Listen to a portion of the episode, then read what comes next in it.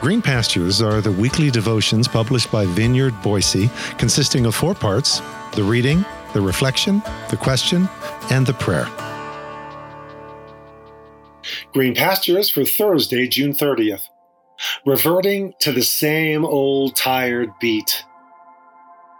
Today's scripture reading is found in Galatians chapter 4, verses 7 through 10 from Mike's Amplified Version, which reads, so then you, yes, you, are no longer a slave to that unrelenting cosmic primal religious drumbeat, but a son, a daughter moving in the free flowing rhythms of being fully empowered heirs.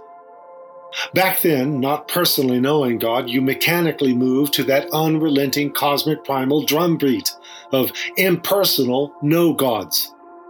But now that you know God, or rather are personally known by God, why would you possibly revert back to that same old tired beat, chaining yourselves to it all over again? There you are, obsessively keeping the beat of days and of months and of seasons and of years. This is God's Word. Yeah, it's as if Judah ben Hur, as young Arrius, descended back into the bowels of the Roman galley and rechained himself to that oar.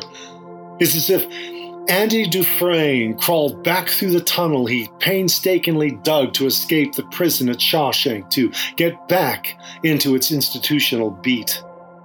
It's as if the prodigal, having tasted the feast of his father, chose to return to the far country for more pig food.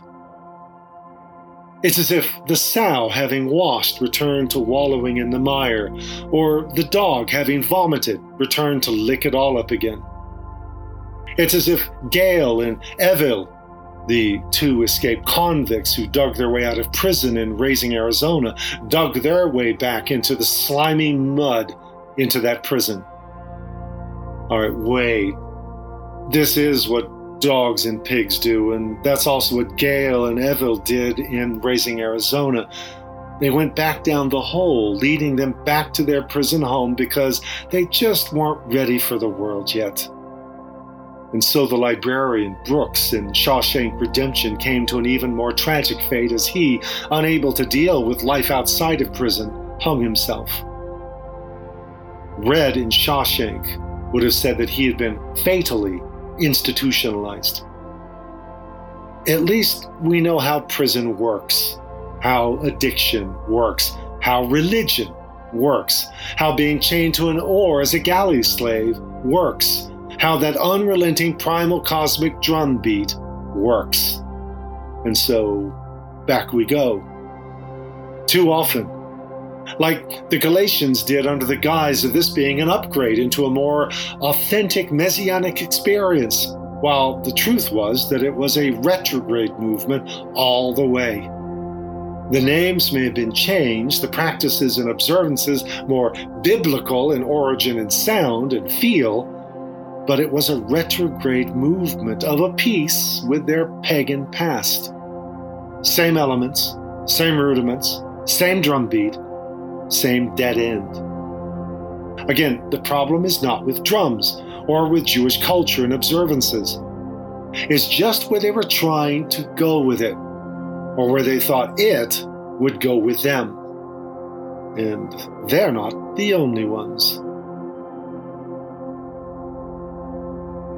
Once again, reread Galatians 4 1 through 10, using yet another translation if possible, and see what you see. Then pause for a moment of personal reflection and prayer. We know the record is broken, but we keep playing it. Why do we do this?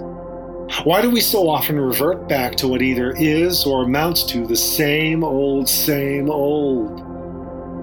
Why can it be so hard to truly move on from old ruts that really don't work at all? When have you found yourself doing this? How do we break free? New wineskins, Lord. That's what you say we need for the new wine that you would pour into us. Break me from the stretched out and dried out old wineskins of my past before they break me. No more brittle, warmed over skins. No more old patches on new garments. No more dog regurgitating today what he vomited yesterday. Give me the grace to truly move on through your Spirit, with, upon, and in us. Amen.